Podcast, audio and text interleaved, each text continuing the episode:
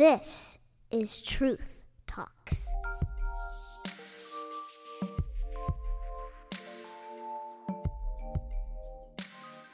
Welcome back, everyone, to the Truth Talks podcast. I'm your host, Buddy Boone. Thank you all for tuning in with us today. And uh, I got two folks with me sitting at the table.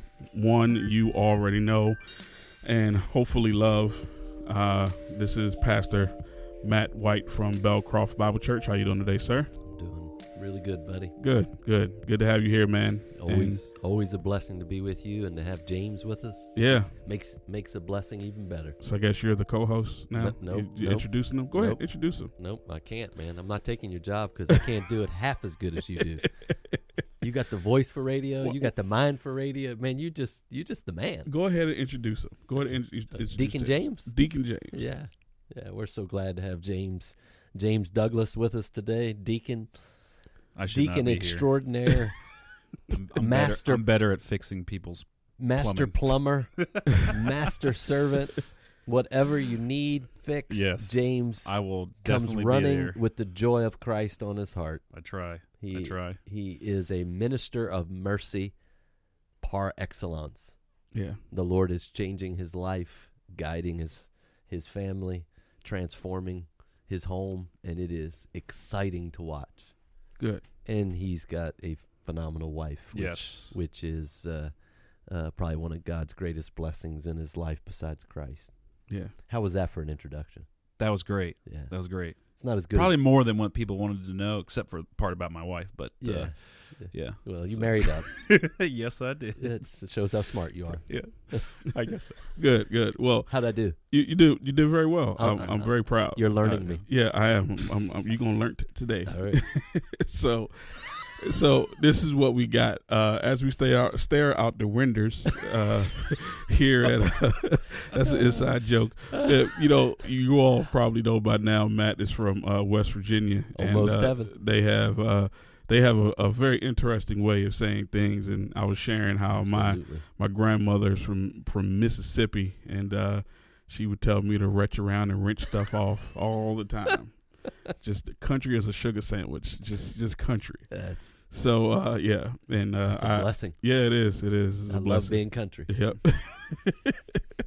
especially in D.C. yeah, you you some of you all don't notice in his office there is a deer head. Absolutely. Yeah, there's a deer head. He he loves to hunt and uh, uh, and fish men. That's that, that's what he does. I'm He's- bringing culture to the city, bro. There you go. There you go.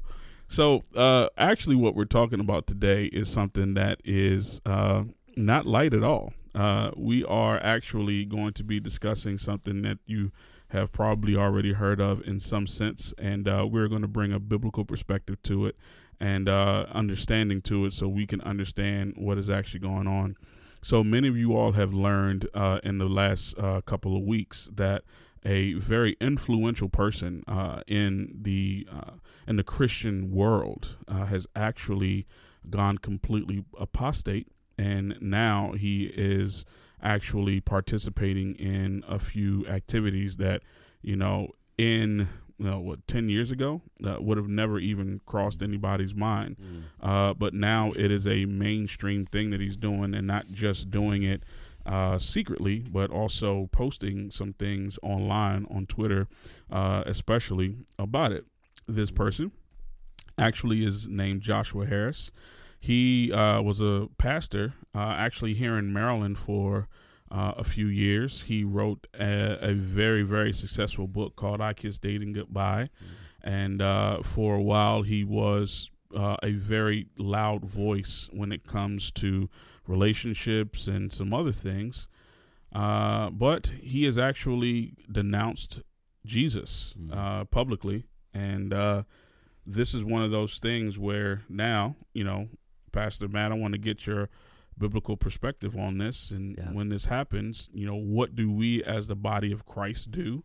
What do we say? How do we respond? Is Mhm. there a response? Mhm. Um, are we biblically mandated to do something uh, in this entire uh, situation? So, Mhm.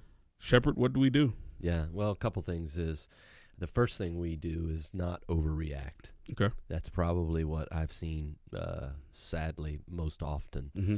Um, and we can do that in multiple ways. Uh, generally, we, we overreact by, uh, and you can tell you're overreacting if you start to doubt your own faith, if you start to be discouraged over this.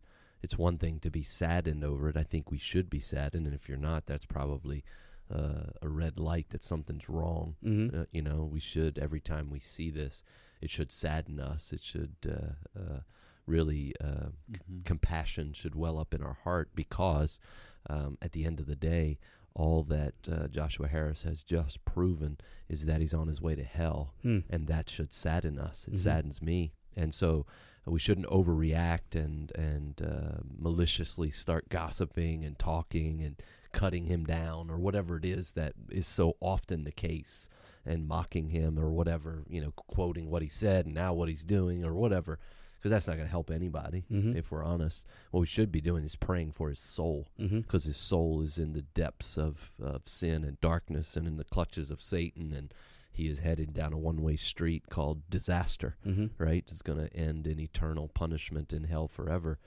And that should break our hearts. Mm-hmm. And we should weep for him and pray for him because uh, he uh, clearly um, is unregenerate and unsaved and therefore uh, has the judgment of God hanging over his head. And that should scare all of us Mhm. for him. Mm-hmm. Uh, so that's that should be really our first response is to be saddened for him and uh, pray for his soul. But we should also not be surprised, and this is where the immaturity of the contemporary church is often so clearly seen in situations like this. Almost immediately, um, uh, my phone started, you know, filling up with texts and emails and whatever. You know, Pastor, what do you think about this? What, you know, I'm discouraged, blah blah blah. And it's just like, you know what? My response was always the same. You know, I'm saddened but not surprised. Hmm. And I don't know Joshua Harris at all. Mm-hmm. His church literally was just down the street from ours by way of here in Maryland. It wasn't that far away. I knew of him. I knew about his, the, his, the books that he wrote, and you know he's a famous, famous uh, evangelical preacher, uh, you know, so to speak, at one time. But um, you know, I didn't, I haven't read any of his books because just didn't really feel the need to Mhm. because they did not appeal to me on for multiple reasons. But still, I mean, they were popular books and quote unquote helped many people. Um, but at the end of the day, um, it didn't surprise me because, and here's why we have this podcast, because the truth of God's word speaks so clearly about this. Hmm. It's throughout the scriptures, especially in the New Testament. Jesus himself spoke incessantly about this. It's in almost every New Testament letter that this reality of apostasy, this reality of false followers, this Mhm. reality of duplicitous disciples, this Mhm. reality of hypocrisy, this reality of false faith. I mean, how many more synonymous titles, pa- you know, paraphrases do you want me to add to it? Mhm. right? The Bible is crystal clear that there will be many who will say, Lord, Lord. There will be many who will follow Christ. There will be many who will call themselves Christians. But in the end, they will prove to be. They will prove to be false followers. They Hmm. will prove to have no saving faith. They will prove to be children of the devil, not Mhm. children of light. And so, um, Well, James has a question for you. well, but my point Go is, ahead. if the scripture is that clear, then we should not be surprised then from what we see in scripture when we see it in our world. Right. Okay. That's my point of not overreacting. But the fact that we overreact just says we don't know our Bible. Hmm. Okay. Yeah, but but what makes Joshua Harris a false follower, or what made him a false follower? I mean, he wrote a lot of yeah. helpful things. He helped a lot of people. Why why would Yeah. why are we now considering him in that category? Well, I mean, technically, he's an apostate, meaning he he once was walking in the truth and he turned away from it. Just like historically, the Roman Catholic Church would be that, right? They were once traditionally in church history part of the uh, apostolic church, and they walked away from it, and that's where we get that whole idea of apostasy, uh, which literally means to walk away from truth. So he would be categorized most technically as an apostate, one who claimed to believe the truth, to know the truth, to Mhm. declare the truth, and now he denies the truth. That's that's that's apostasy in its most clearest form. But it's also a mark of a false follower, right? Mhm. Meaning he's not a follower now, but he was a follower by way of his claims. Mhm. And he all he's done over time is prove that all that he claimed to be has now been proven false. The interesting thing about him versus most people is he's come out and literally said that. He's Mhm. come out and said, "Yeah, I no longer believe that. Yeah. I'm I'm not a Christian based upon you know definition of Christian." So in some ways, his testimony is even uh, more helpful than others Wow. because Yeah. he has la- made it very clear. I no longer believe that. I'm no longer that. And so, uh, in that sense, there's no question. So we're not we're not talking about him. We're not gossiping. We're literally just saying what he said Mhm. and trying to bring clarity for the faithful followers of Christ who are looking at this and going, "How do we process that?" And Yeah. again, the process is focus less on him and focus more on Scripture. When you go to you know the parables throughout Christ's life and the parable of the wheat and the tares, right? Mhm. Where literally it says Jesus says they're going to grow up together, Mhm. and and and you're not going to be able to tell what's what, right? And uh, the Man, reality That's that- crazy. Yeah, and the angel said, you know, where did these weeds come from? Where did these tares come from in amongst the wheat? Mm-hmm. And uh, and and literally, um, Jesus says the devil came in and sowed those at night after you know the good farmer sowed the wheat seeds, and they have cropped up at the same time. They're growing together. It's this mi- mixed multitude. And the angels say, "Do you want us to go down and pluck them out?"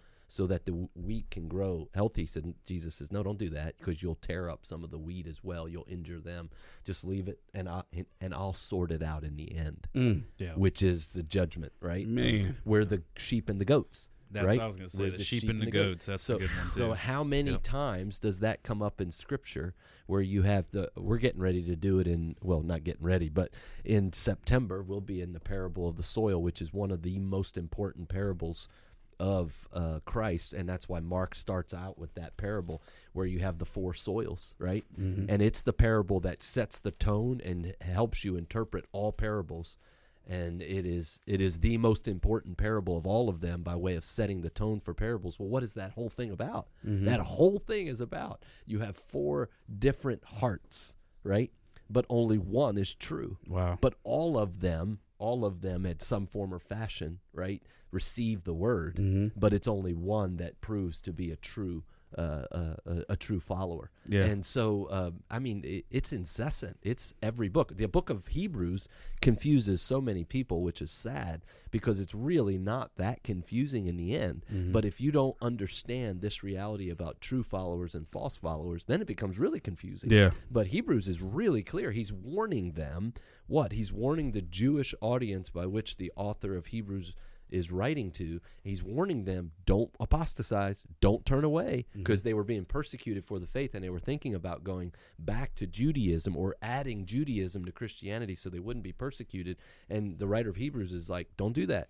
Don't do that because once you do that, you show that you don't truly believe, and Mhm. you've brought a shipwreck to your faith, and and and prove that you're not, uh, you know, a true follower of Christ. And then and then he says that scary reality in Hebrews six. What hope is there? And this is where Joshua Harris. I was telling my wife the other night. What hope is there for him? Mm. Because he has tasted, as Hebrews says, he's Yeah. tasted. Meaning he's preached on. He knows. He knows in the sense of he can visualize. He can understand the words. Right. He Mhm. doesn't know it in his heart Mhm. but he knows it mentally, right? He knows the truth. He's seen the truth. He's tasted. He's been around Christians. He's seen the work of the Holy Spirit. Mhm. And he's turned away from that. And that's where Hebrews says, What hope is there to bring this person to repentance? Right. When they reject the truth, which they've clearly seen so uh, so vividly, so Mhm. lucidly, there's no hope for them. And uh, and so that's a that's a scary reality, and that's why those warning passages in uh, Hebrews and in Colossians 1 he does the same thing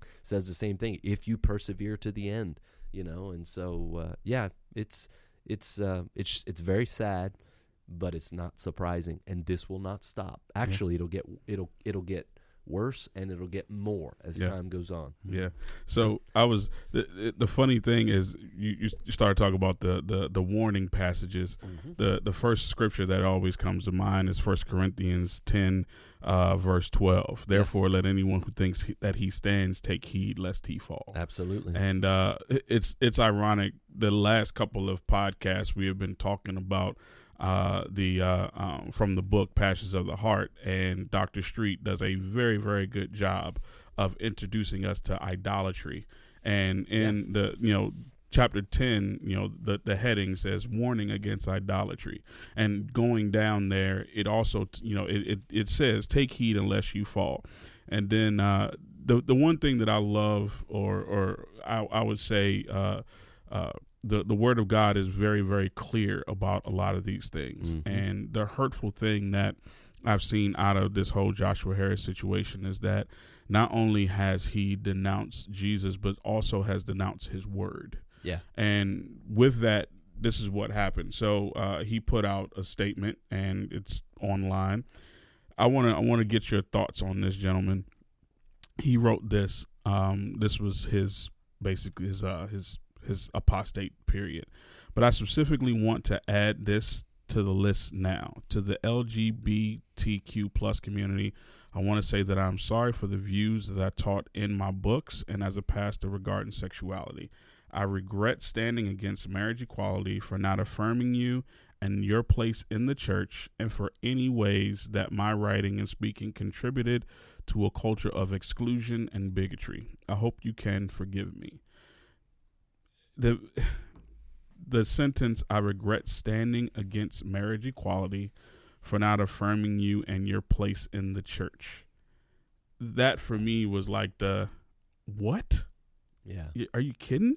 Yeah. Well, yeah. All, all that that's just a confession with a purpose. There's more to come for sure on that. He's just setting the stage for whatever he's going to do next. Mm-hmm. That's I mean that's not a legitimate confession or even an apology. That it literally is a pregnant a pregnant uh, pause. Right. He's Mhm. got purpose in what he's saying, and Yeah. that's that's how it's written that way. That's what you do when you write that way. So he there's more coming, and that's all that is. He's just setting the he's he's wetting the whistle for whatever it is he's he's coming, and I don't know what that is, but I I can guarantee you there's more to come Yeah. because that's literally what that is, what he's saying in that. But the point again is is don't focus on him Mm-hmm. because it's really not going to be edifying. Focus on the word. Go back to the word. Go back to what we know to be true, and and and edify your heart in the midst of these discouraging times by way of watching people walk away from the faith, and know that your faith is not in Joshua Harris, right? Mm-hmm. And this is where people struggle. This is where the ho- the Hollywood superstar culture in Christianity with superstar pastors, or when your hope is and your faith is in your leader or whatever. mm-hmm. No, no, it's in Christ, who has never left us, nor will he ever forsake us, Mhm. who had never abandoned the faith, who never turned away, right? That's why your focus and your hope has to be in Christ and his eternal word. Clearly, for Joshua Harris, that was not the case. Right? It Mhm. was in something else, probably himself or whatever, or some of his leaders or whatever it was. But for us, it has to. We have to always be focused on Christ. We have to follow Him, follow His lead. That's why Hebrews 12, in the same book of the warning passages, where we're commanded, right, to uh, focus on the one who is the author and perfecter of our faith, who Mhm. for the joy set before Him endured the cross, scorning its shame, and didn't quit. He Mhm. never apostatized. He Mhm. never turned away. Because again, we see this even in the uh, um, the twelve apostles, right? Which I'll be preaching on this this Sunday. I, I, I love the dynamics of the 12 apostles for so many reasons, but one in particular that I think is often overlooked, which is so helpful, is the dynamic paints a clear picture of the church. Within that group, you have a massive group of diverse men who are unified around ultimately one person and one purpose, and that is Christ and his praise. But within that group, you have what? A hypocrite Hmm. you have you have a wolf, you have a goat, right? And I think even in now there's reasons for that sovereignly in God's eternal plan and what Judas was and what Judas would do and all of that and the scripture is clear. However, in the picture of that, you have a clear picture of the church as a mixed multitude, which Jesus said it would be.